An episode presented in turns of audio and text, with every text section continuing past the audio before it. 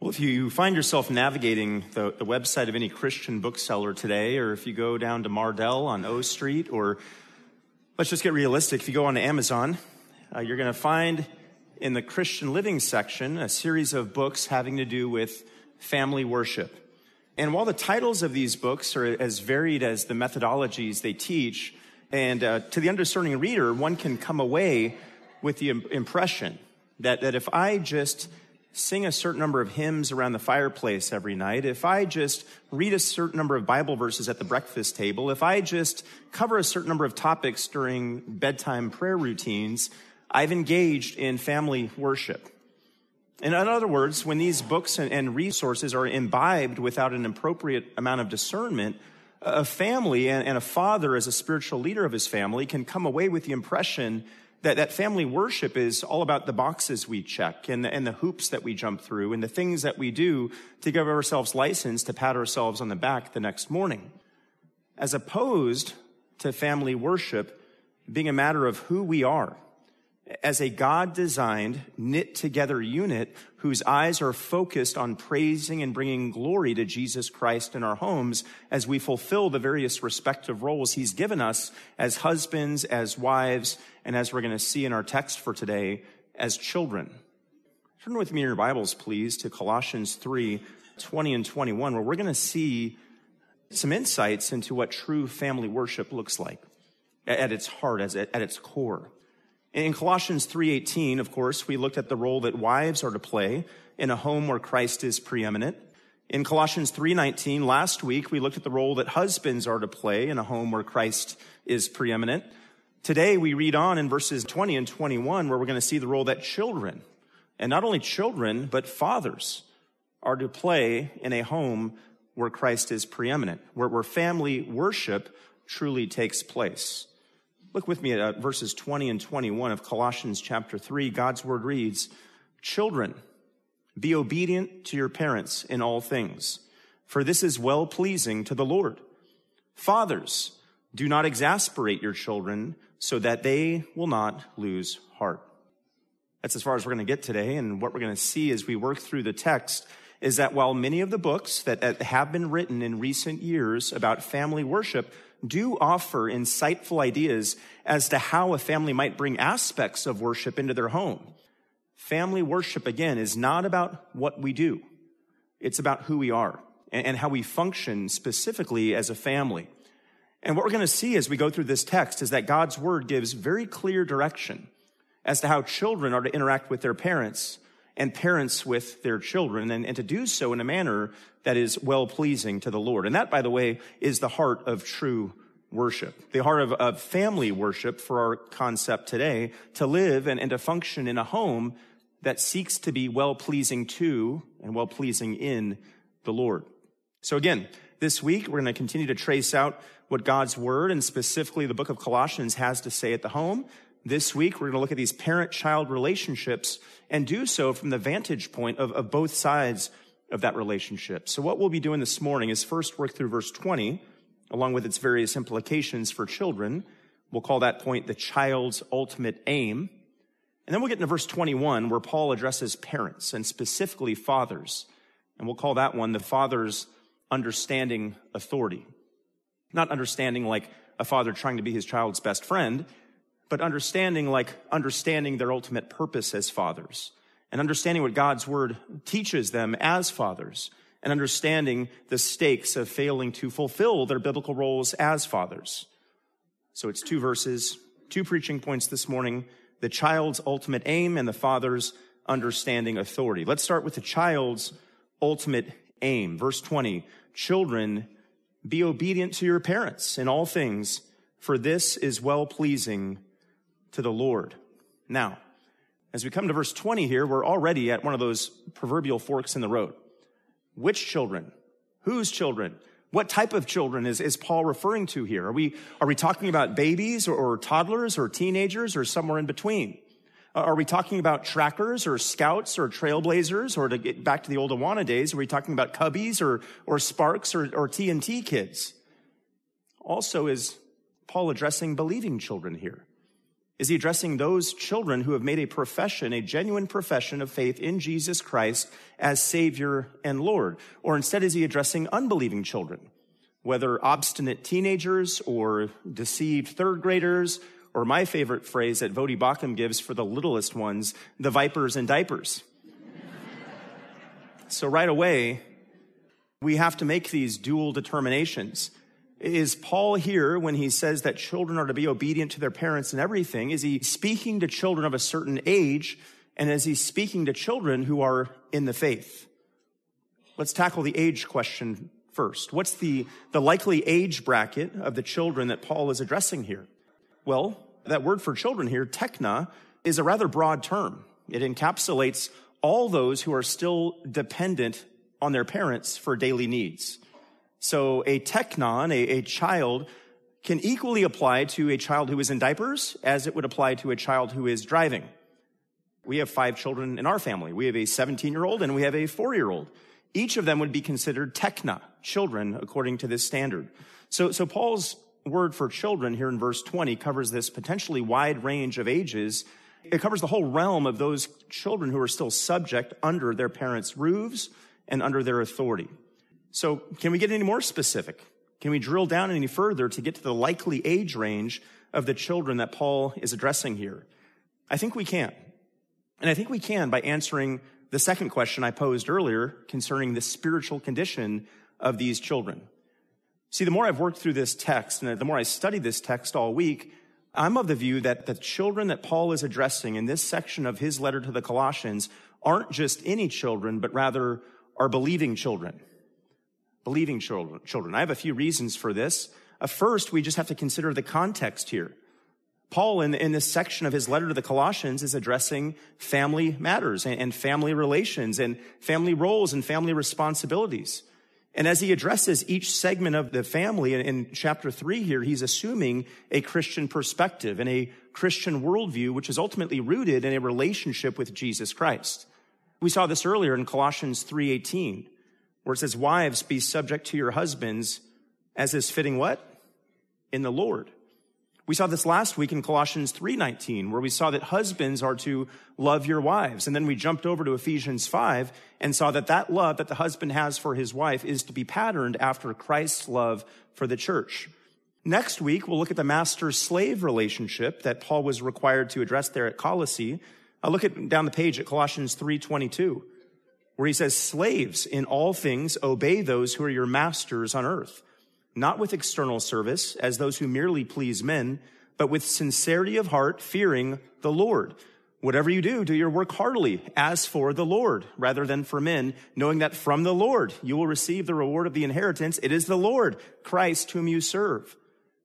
In other words, what we're seeing here in each of these standards laid out in Colossians 3 for faithful family living, faithful household living, is that the assumption that Paul was making throughout, whether he was addressing wives or husbands or fathers or masters or slaves or here children, was that he was dealing with Christians, with genuine followers of the Lord Jesus Christ, those who had truly repented and believed in his saving gospel. That's one of the reasons I take the view that he's talking here in verse 20 about children when he says children, he's talking about believing children, the overall context of this section of Colossians 3. I also think there's another strand of evidence that establishes that Paul is addressing believing children here, and it's found at the end of verse 20. In our translation, we're told that a, a child's obedience, it says here in verse 20, is well pleasing to the Lord. And we have to be careful as to how we filter that and process that and, and think about that. Because if we're not careful, reading that without giving context to all of scripture might lead us to think that any child's obedience, whether that child be a believer or that child be an unbeliever, is ultimately well pleasing to the Lord.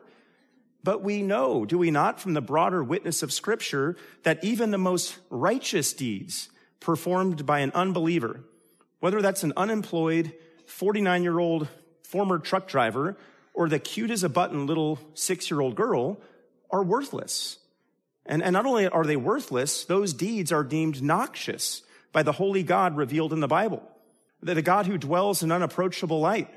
The God who the Psalms say harbors righteous anger not only toward wickedness, but toward the wicked themselves.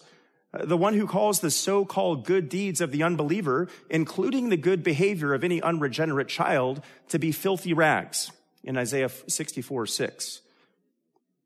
So how would the interpretation that these are unbelieving children square up with any unbeliever ultimately being able to be well pleasing to the Lord? The answer is it can't. Here's the last strand of evidence, though, and I think this is even the strongest one that really makes concrete and cements the case that Paul is addressing believers here, believing children here. And that goes to the underlying Greek manuscripts on which this translation is based. When we go to the Greek language here uh, of Colossians 3:20, we see that this verse is describing a child's obedience to their parents being well-pleasing not to the Lord, but it says in the Greek manuscript in the Lord, en kurio, in the Lord. So the word to, it doesn't say to the Lord in the Greek New Testament, it says in the Lord. And that matches with the same formulation that we see elsewhere in Colossians 3 about how Christians are to behave themselves and to comport themselves to live lives that are pleasing in the Lord, in Christ.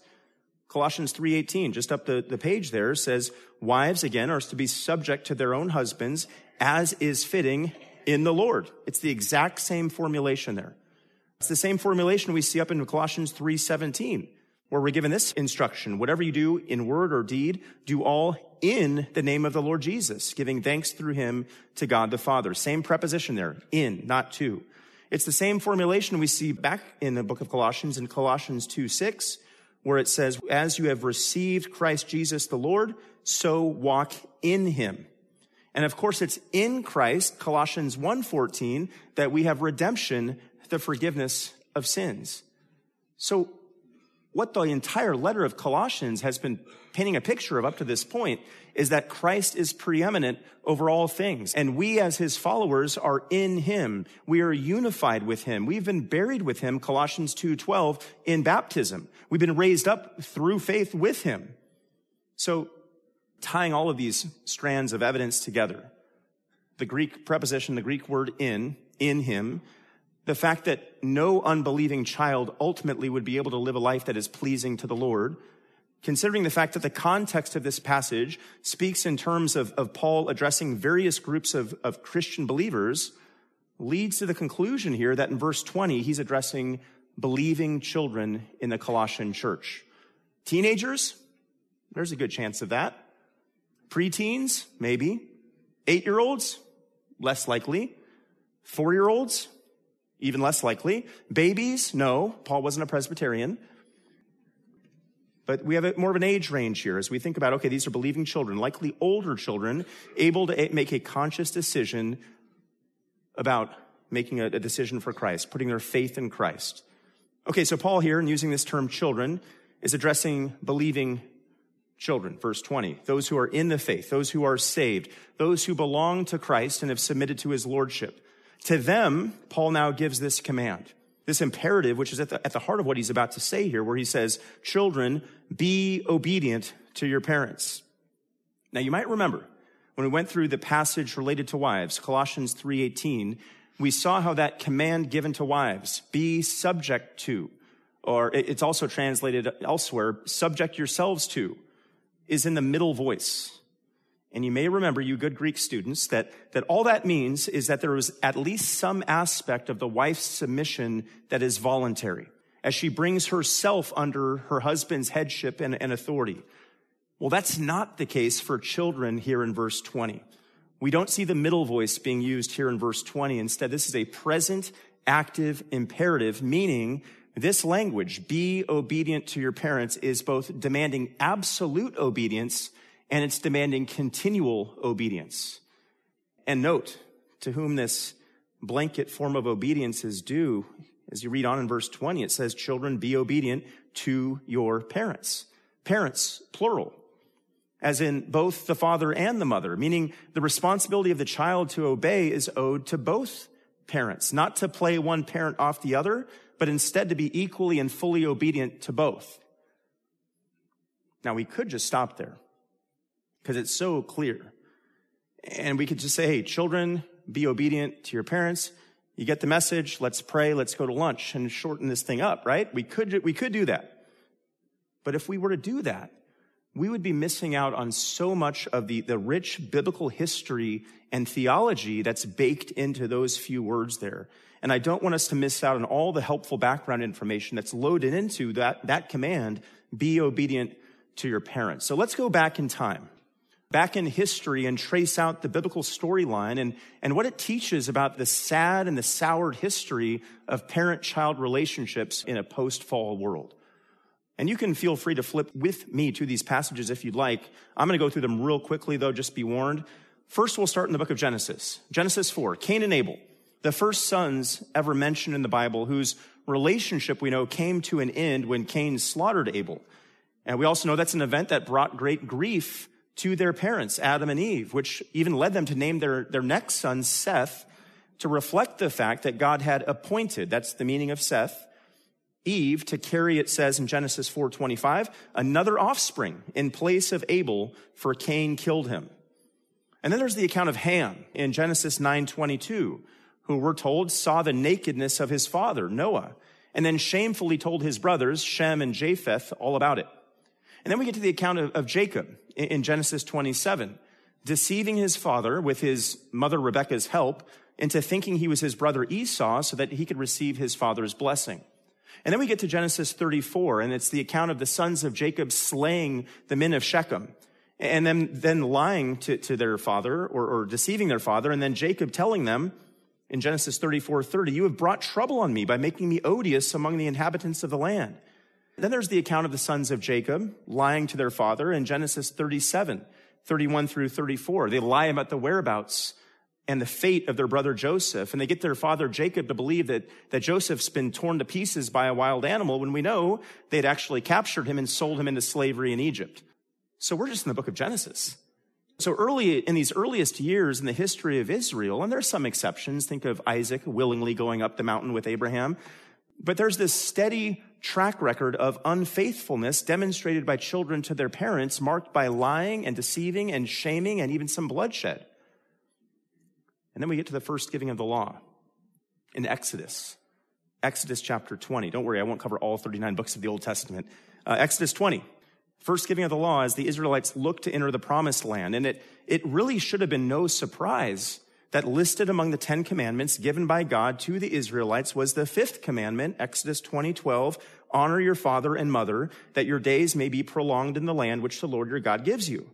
That command was even repeated later in, in the second giving of the law in Deuteronomy 5, verse 16, same commandment. And as Paul would later recognize in Ephesians 6, 2, that command given to children to obey, honor their parents is the first commandment with a promise, namely the prolonging of the days for those faithful, obedient children of Israel. Reading on in the Old Testament, just a few lines down from the fifth commandment in Exodus 20, we see this language in Exodus 21, 17. He who curses his father or his mother shall surely be put to death.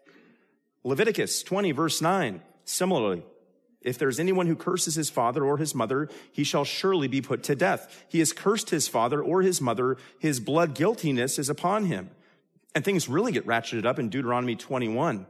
It says, if any man has a stubborn and rebellious son who will not obey his father or his mother, and when they chastise him, he will not even listen to them, then his father and mother shall seize him and bring him out to the elders of his city at the gateway of his hometown. They shall say to the elders of his city, this son of ours is stubborn and rebellious. He will not obey us. He's a glutton and a drunkard. Then all the men of his city shall stone him to death. So you shall remove the evil from your midst and all Israel will hear it and fear. So, under the Mosaic law of the Old Testament, then, uh, disobedience to parents was considered to be rebellion against God, and it was severely punished, and it was deemed worthy of capital punishment, the, the death penalty. Okay, so we have reports of lots of bad behavior back in Genesis. We have the law of Moses commanding obedience by children to their parents.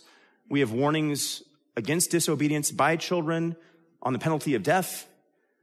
As we move on into the historical books of the Old Testament, this trend of children being disobedient and sons being wayward continues on. For instance, in the days of the judges, we're told about the sons of Eli, who are described this way in 1 Samuel 2:12.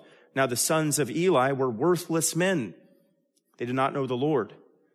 We know from the books of 1st and 2nd Kings and 1st and 2nd Chronicles that, that during the reigns of the various kings of both the northern tribes and the southern tribes, that there were repeated accounts of sons taking over for their fathers and eclipsing their fathers in terms of the evil deeds that they practiced and the wickedness they promoted.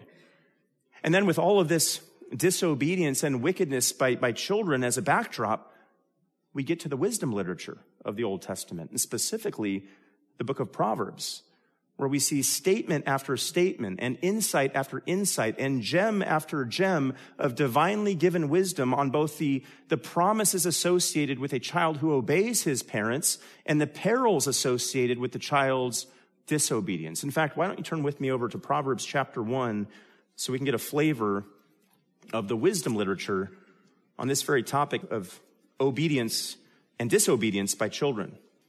Look at Proverbs 1 and we'll start right in the middle of your Bibles there, Proverbs 1. We'll start in verse 7. Proverbs 1 7 says, The fear of the Lord is the beginning of knowledge. Fools despise wisdom and instruction. Hear, my son, your father's instruction, and do not forsake your mother's teaching. Indeed, they are a graceful wreath to your head and ornaments about your neck. Now, from this passage, we, we see this suggestion that, that true knowledge, rooted in, in the fear of the Lord, as it says there in verse 7, is to first be imparted in the home through the child's parents. Hear, my son, your father's instructions, and do not forsake your mother's teaching. And then did you catch the verbs there? Hear, do not forsake. In other words, the expectation of the child was that he would listen to and heed and obey both parents. Flip over to Proverbs 6. We'll see more of this.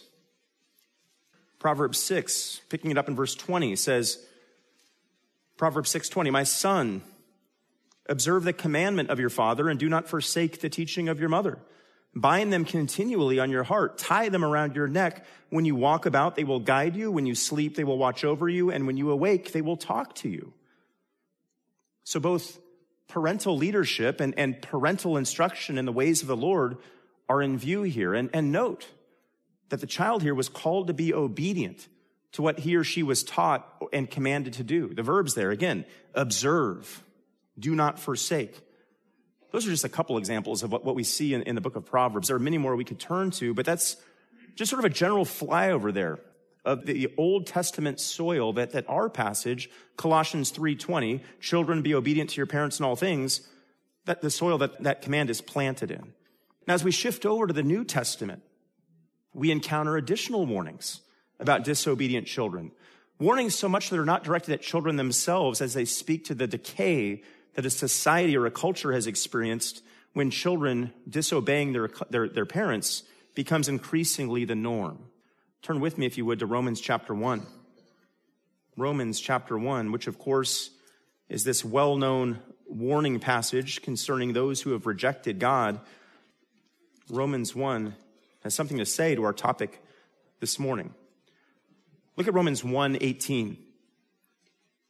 Romans 1:18 says, "For the wrath of God is revealed from heaven against all ungodliness and unrighteousness of men who suppress the truth in unrighteousness." In other words, those who have rejected God have rejected the revelation he has given of himself, and as a result, they are under the wrath of God. And part of the expression of the wrath of God is that he has given truth suppressing unbelievers over to their sin.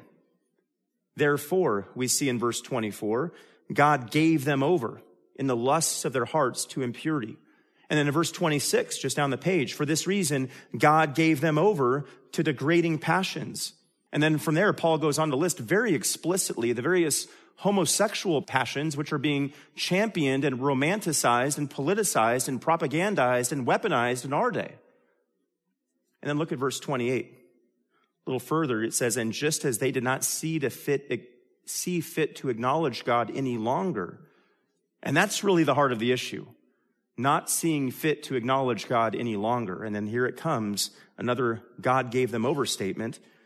Verse 28, middle of the verse, God gave them over to a depraved mind, to, do those things which are not proper, being filled with all unrighteousness, wickedness, greed, evil, full of envy, murder, strife, deceit, malice. They are gossips, slanderers, haters of God, insolent, arrogant, boastful, inventors of evil. And we might be thinking to ourselves already, how awful, how vile, what, what wicked people, how could they? But then look what comes next.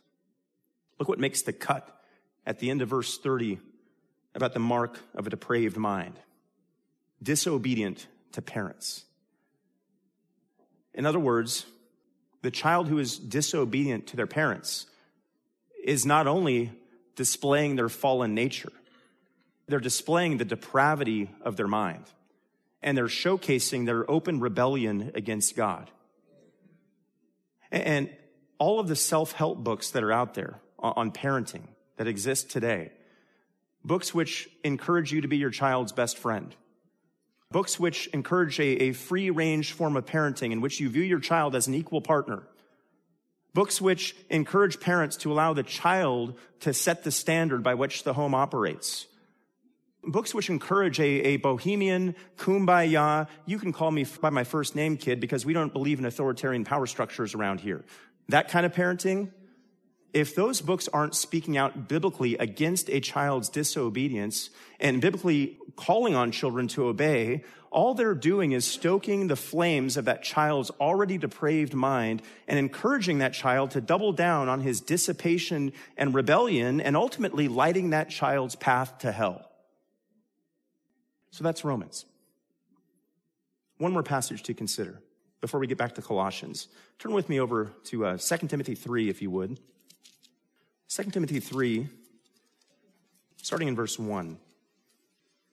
2 Timothy 3, verse 1 has a similar flavor to what we just saw in Romans. It says, But realize this, that in the last days, difficult times will come. For men will be lovers of self, lovers of money, boastful, arrogant, revilers, and we're thinking to ourselves already, oh no, here we go again. Romans 1, all over again. What awful people, what vile, wretched sinners. And note what comes next. Disobedient to parents, which is then followed by the rest of this list ungrateful, unholy, unloving, irreconcilable, malicious gossips, without self control, brutal, haters of good, treacherous, reckless, conceited, lovers of pleasure rather than lovers of God. So we see here again in 2 Timothy 3, like we see in Romans 1, that along with unloving brutes and self seeking lovers of pleasure and malicious gossips, disobedient children are one of the clear marks of societal deterioration. So wicked is their rebellion that their very existence and their behavior indicates that we are in the last days. And we all say, Maranatha, come Lord Jesus. That brings us all the way back to our text, Colossians 3.20, where children, believing children, I believe, are told to be obedient to your parents in all things, it says, for this is well pleasing to the Lord. The expanded upon the parallel passage to this one is the one you see over in Ephesians chapter 6, which 6 1 says, Children, obey your parents in the Lord, for this is right. So children are to obey their parents in the Lord. Why? For this is right, meaning this is just, this is proper. This reflects God's design for the home, and ultimately it pleases the Lord. It's pleasing in the Lord. So, a word for the children here this morning.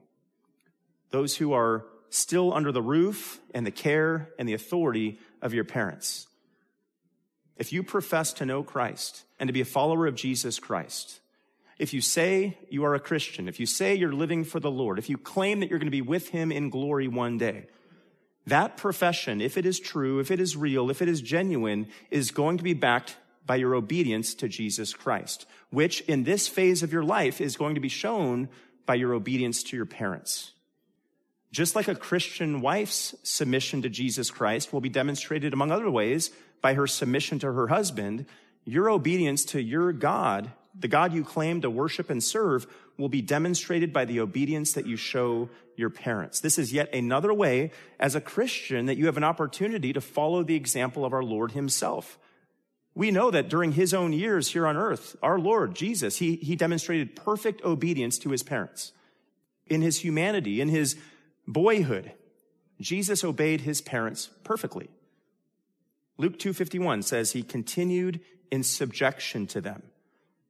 So as you strive to, to continually walk, 1 John 2, 6, in the same manner that he walked, you're called to do the same vis-a-vis your parents. You're called to obey them. Now back to our text, Colossians 3:20, it says, "Children, be obedient to your parents in some things." No. It says in all things. In all aspects of daily living, in all aspects of home life, church life, leisure time, children are to obey. And not only in those things that they find a, their parents' words to be agreeable, not only those commands the parents give that the child finds to be naturally pleasing, but in all things. And as they obey, again, this ultimately will be a sign of their love, not even ultimately for their parents, but for their Lord for the God that they say has saved them. Now, there might be some here who think that hey, this all things language, it's a bit, it's a bit intimidating. And they immediately want to know about the exceptions and, and the loopholes and, and the what ifs. Surely Paul can't mean all things here, can he? What about those parents who parent in anger? And what about those parents who parent in folly? And what about when a parent is being unwise in giving a command to their child? Or, or what if the child legitimately knows better than their parents? What does the text say? The text says, still says it, in all things. In all things. Children, be obedient to your parents in all things. Just like down in verse 22, slaves, in all things, obey those who are your masters on earth. Or down in verse 23, whatever you do, do your work heartily as for the Lord rather than for men. Or up the page at verse 17, whatever you do, in word or deed, do all in the name of the Lord Jesus, giving thanks through him to God the Father. It's comprehensive. Now, does a child need to obey their parents when their parents are commanding them to sin or to otherwise act contrary to the plain commands of God's word? The answer to that is no. No more than a wife is required to submit to her husband when her husband is leading her to or commanding her to sin. Is a child required to heed an order from a parent to never read their Bible again, or, or, or not to pray, or not to attend church, or to, to steal, to lie, to murder? No. There comes a time in which that child, like Peter before the council in Acts chapter 5, verse 29 says, we must obey, or I must obey God rather than men, even if that man is my parent.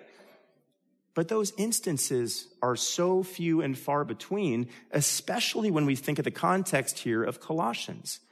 The context here in Colossians, I've articulated this a few different ways now, is that this is a Christian home with presumably Christian parents who are teaching and training and giving directions to Christian children.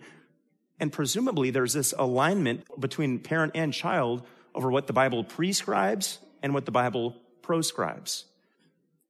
I can already hear the objection. Okay, well, what about those fuzzier situations? What about when, when black and white rules like this turn gray? For instance, what happens when a child who is saved is under the authority of parents who are unsaved?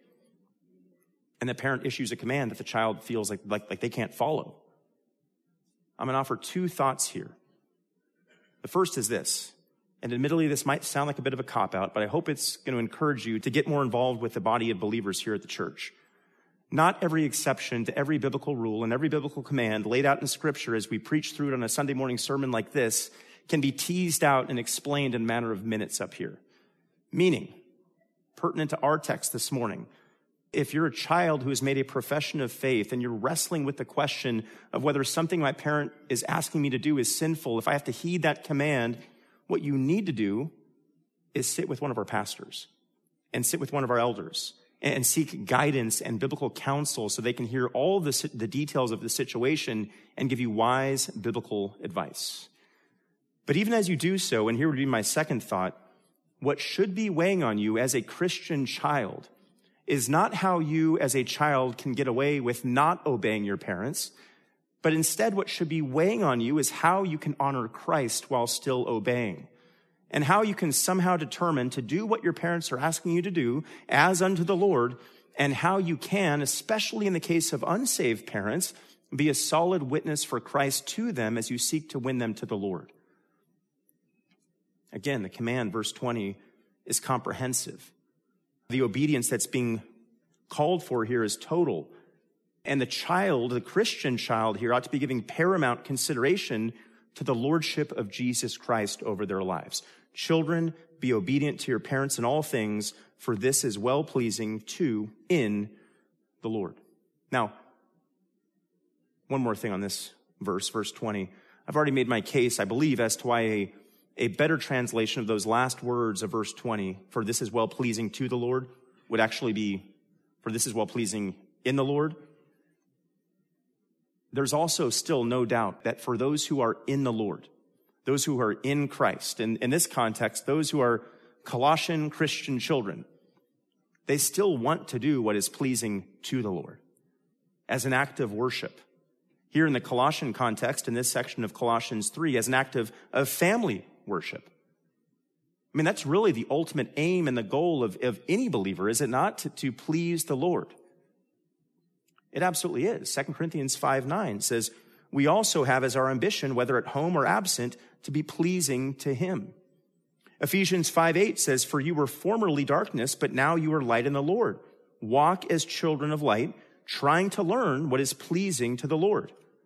Colossians 1 9 and 10 says, For this reason also, since the day we heard of it, we have not ceased to pray for you and ask that you may be filled with the knowledge of his will in all spiritual wisdom and understanding, so that you will walk in a manner worthy of the Lord to please him in all respects. So, as we've already seen in our, our study of Colossians, Christ is preeminent. Preeminent over the, the, the, the galaxies, preeminent over the world, preeminent in the church, and preeminent in the home. And, and what Paul is saying here to the, the believing children in this city, and what the word is saying to the believing children here this morning, is that the way that you bring praise and honor and glory to Jesus Christ, the way that you worship him aright, the Christ who is preeminent is to obey your parents. And if by contrast you, you aren't committed to doing that, if you aren't committed to obeying your parents, no matter what profession of faith you made, no matter how sincere you thought you were being, if you were living a life of continual disobedience to your parents as a child, continual rebellion against your parents by being sneaky or deceptive or duplicitous or openly resistant, you really have to question whether you've experienced the redeeming grace of God in your life to begin with you really need to question whether you have a truly right relationship with God, or instead whether you're going to hear those, those chilling words that the Lord Jesus will give the unbeliever on that final day, depart from me, I never knew you. We need to move on. We've seen one side of the coin. One way the family worships with the children, the believing children, being obedient to their parents in all things. That was the child's ultimate aim for the note takers. Next, we're going to turn to this realm of parental authority and guidance and instruction. Specifically, that's given to fathers in the home. Look at verse 21. This will be the father's understanding authority. The father's understanding authority. Verse 21. Fathers, do not exasperate your children so that they will not lose heart. Now, before we get into the meaning of that term, exasperate, a few preliminaries I need to be ironed out and worked through. And by that I mean that this, this command here to not exasperate your children, it's relatively narrow in its scope, but it's set against the broader backdrop of all that the picture the scripture paints of parents and specifically, but not exclusively, fathers investing in the overall spiritual development of their children. In other words, this command here not to exasperate one's children is not some stray command that the Spirit of God dropped out of the sky to first century fathers in Colossae with no context or meaning or background. No, the command we see given here is downstream from a series of parental precepts that are laid out elsewhere in the scriptures. And we won't be able to get to all these this morning, but I do want to take note of a few of those precepts here before we get to this command in verse 21 to fathers to not exasperate their children. The first precept is this Fathers are charged with the responsibility to train up their children in the ways of the Lord. We see that idea straddling both the Old Testament and the New Testament. In the Old Testament, it's the infamous Shema, starting in Deuteronomy 6 4 and following. Hear, O Israel, the Lord is our God, the Lord is one. You shall love the Lord your God with all your heart and with all your soul and with all your might. These words, which I am commanding you today, shall be on your heart. You shall teach them diligently to your sons and shall talk of them when you sit in your house and when you walk by the way and when you lie down and when you rise up. You shall bind them as a sign on your hand and they shall be as frontals on your forehead. You shall write them on the doorposts of your house and on your gates. The context there, Deuteronomy 6, is clearly Israel. Israelite fathers who would bring up Israelite children, specifically Israelite sons, and teach them the ways of Yahweh. Well, the concept carries over to the New Testament in Ephesians 6 4, which says, Fathers, do not provoke your children to anger, but bring them up in the discipline and instruction of the Lord.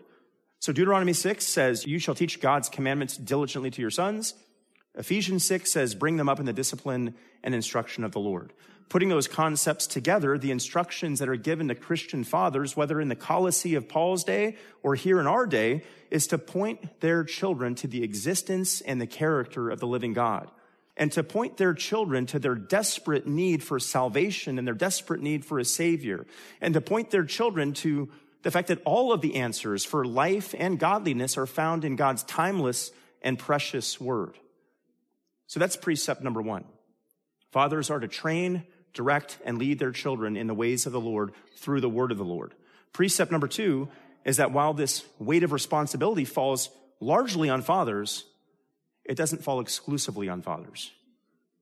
Going back to the Old Testament and specifically to the book of Proverbs, we see that mothers too were involved in the teaching and direction of their children. Proverbs 1 8. Hear, my son, your father's instruction, and do not forsake your mother's teaching. Proverbs 6:20. My son, observe the commandment of your father and do not forsake the teaching of your mother. And we see a similar thought carry over into the New Testament, where we encounter Paul in 2 Timothy 1 5, acknowledging the spiritual influence that Timothy, his young pastoral protege, had received from both his mother and his grandmother. 2 Timothy 1 5 says, For I am mindful of the sincere faith within you, which first dwelt in your grandmother Lois and your mother Eunice and I'm sure that it is in you as well. And in other words, it came, Timothy's faith was passed through by his grandmother and his mother. So, so far, that's two precepts. Fathers are to instruct their children in the way of the Lord, but it's not only fathers who are to do so, mothers are getting involved too. Here's concept number three, which largely builds on number one and two.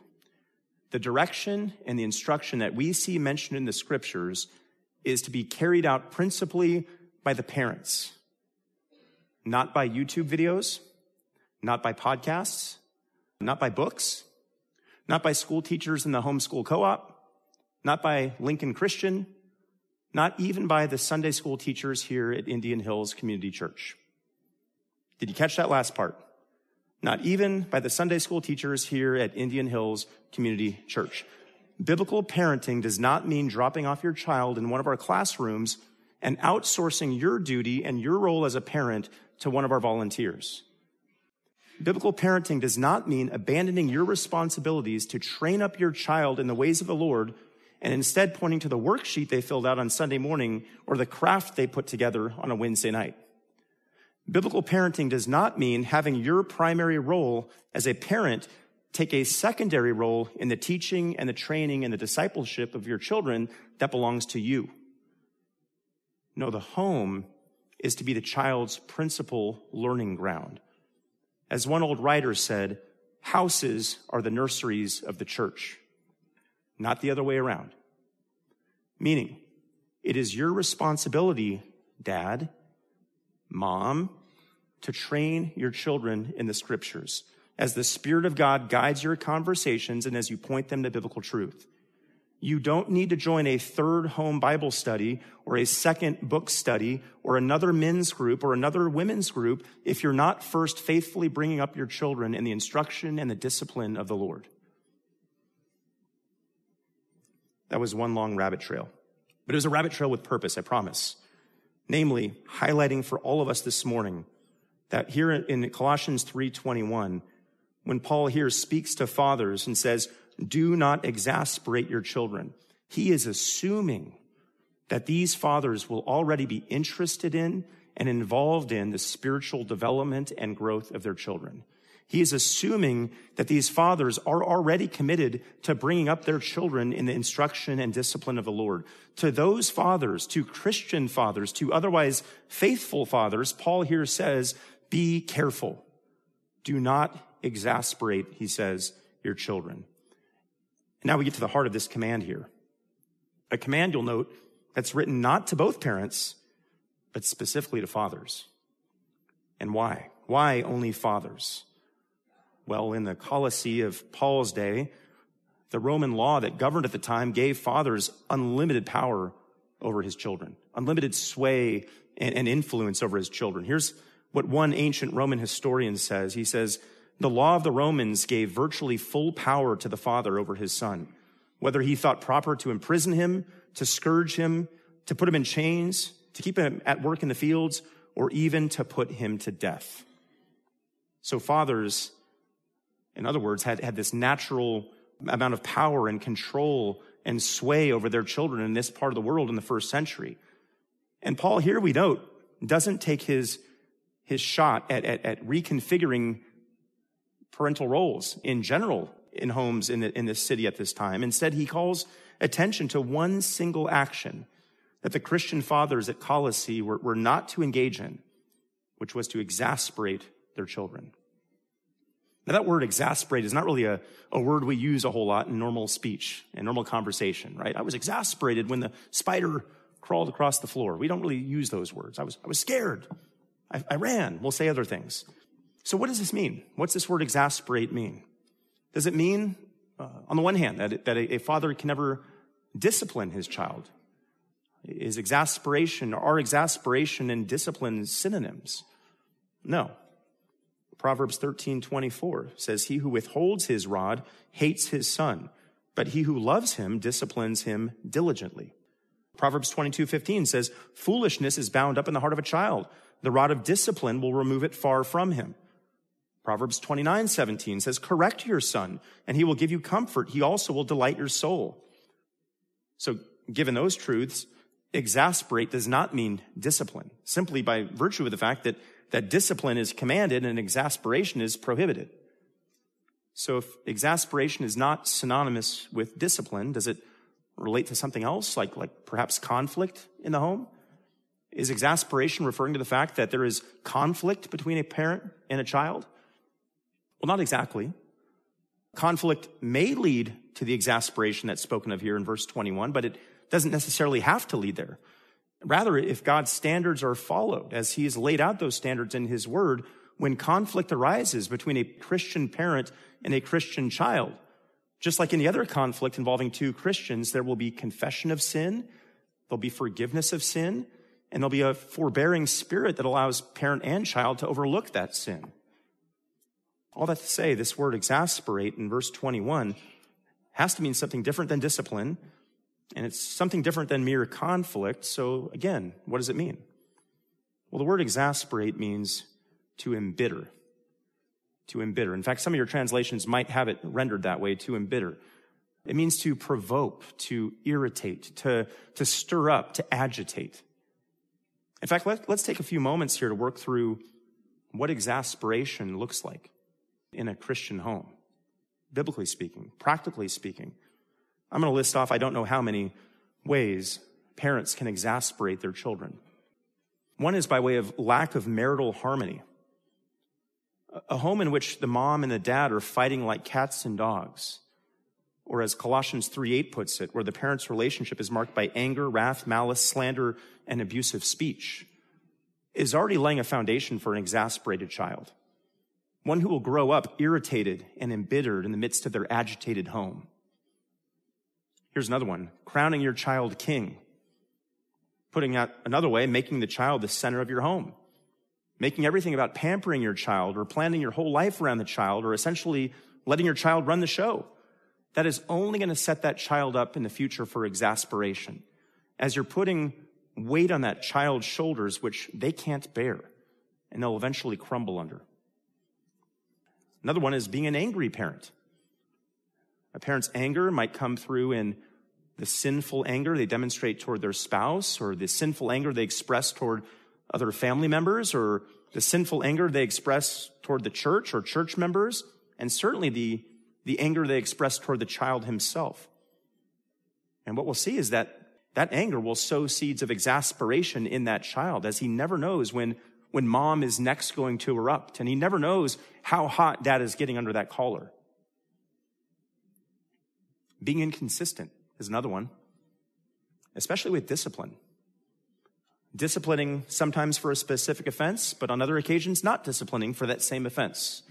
Uh, sometimes disciplining with a level head, but other times disciplining sinfully in anger. To the child, it's all this moving target that he doesn't know how he's supposed to hit. So he becomes exasperated. Being unkind is another one. Under this would fall mocking your child, belittling your child, demeaning your child, ridiculing your child, which might take place between the four, inside the four walls of your home or even worse in front of others. In either case, it eventually exasperates the child. It, it embitters him. Here's another one. Being unfair. I know that's an unfair word to use. Unfair. But this would include things like setting unrealistic expectations. It's a requirement of this home that you read Calvin's Institutes by the time that you're seven. Or, or being legalistic. If you haven't read Calvin's Institutes by the time you're seven, well, can you really be sure you're saved? Unfair comparisons to others. You know, little Stevie down the street, he read Calvin's Institutes by the time he was seven. Or setting double standards. Have I read Calvin's Institutes? No, but you need to. Do as I say, not as I do. Another one is being unrealistic. That includes giving children too much freedom or, or too little freedom. You know, smothering your 17 year old daughter can exasperate her. Putting an iPhone, which is like the digital version of crack cocaine in the hands of your six year old son, can exasperate him.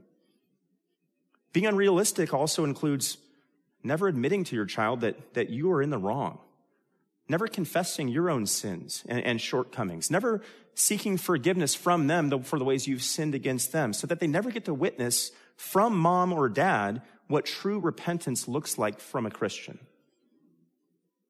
Being uncharitable with your time, not spending time with your children, not playing with your children, not attending their games, going to their events, being uncharitable with your attention, not making the time simply to talk to them or, or to listen to them, or when you do listen to them, to listen to them in a very distracted way with, you know, a, a screen over here and an AirPod in your ear, or being uncharitable with your affection and admiration, failing not only to give them physical affection, but failing to affirm them and to encourage them and to praise them when they've done something worthy of encouragement and praise. Last way you can exasperate your child, many more than this for sure, is simply being ungodly. Which means everything from failing to keep your promises to your children, to outright lying to your children, to being duplicitous in front of your children, as you put on a good show for everyone here at church or in your home Bible study, but in the meantime, you're a mean spirited tyrant back at home. But our children who are so perceptive, they can see through it all, and it embitters them. So much more could be said on this topic of exasperation, but what I hope you're hearing is that to exasperate, is not merely to bring about your daughter's eye roll when you t- tell another corny dad joke. To exasperate is not to cause your son's cheeks to flush with embarrassment where you wear that silly Crocs with socks get up again. No, what is being pictured here in our text, verse 21, is the father who, far from modeling what the Bible mandates, which is to foster an environment in which his children are spiritually nourished, through a combination of biblical training and direction and instruction, correction and discipline in response to disobedience, and an ongoing display of the fruit of the Spirit love, joy, peace, patience, and all the rest. Instead, fosters an environment in which he is habitually provoking his child, exasperating his child, which eventually leads to his child becoming discouraged and sullen and glum and listless and bitter and eventually hopeless.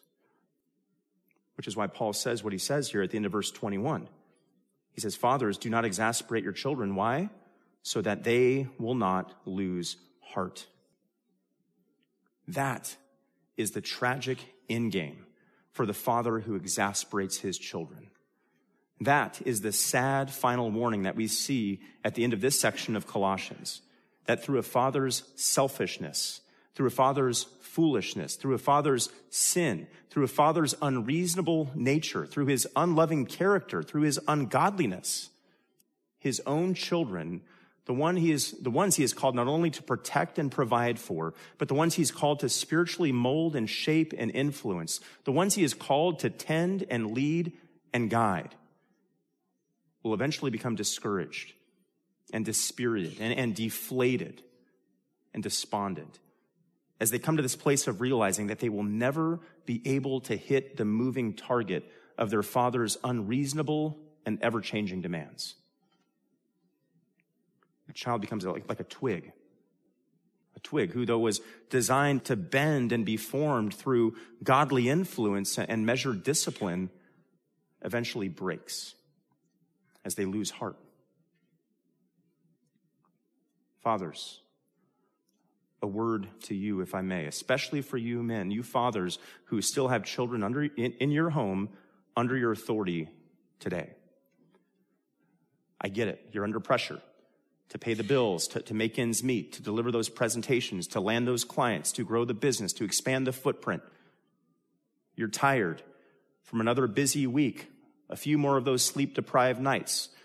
The, the ongoing chores and, and maintenance, the, the carousel, that's the word, of chores and maintenance. All the running around town all week. You're serving here at church. Some of you as elders, some of you as deacons, some of you as Sunday school teachers, many of you in various other capacities. You're planning for the future, whether it be that date night with the wife or which fork to take in the road career wise, how to plan for retirement. Fathers, hear me on the authority of what we've worked through today. Don't take your eye off the ball. Don't lose sight of those precious children that God has entrusted to your care, whether right now they are at knee level or they're at eye level. Don't lose sight of the weighty stewardship with which you've been entrusted. Don't forget Ephesians 6 4, which says that you are to bring them up in the discipline and instruction of the Lord. And don't forget our passage, Colossians 3:21, that you are to not exasperate your children so that they will not lose heart. I'll wrap it up this morning just by noting that what we've seen here over these past few weeks and these few verses that we've gone through has really been Paul sketching out what living in light of light, in light of Christ's preeminence, what it ought to do to the home, what it ought to look like in the home. It looks like wives being subject to their husbands as is fitting in the Lord, verse 18. It looks like husbands loving their wives and not being embittered against them, verse 19. And it looks like children being obedient to their parents in all things, for this is well pleasing in the Lord.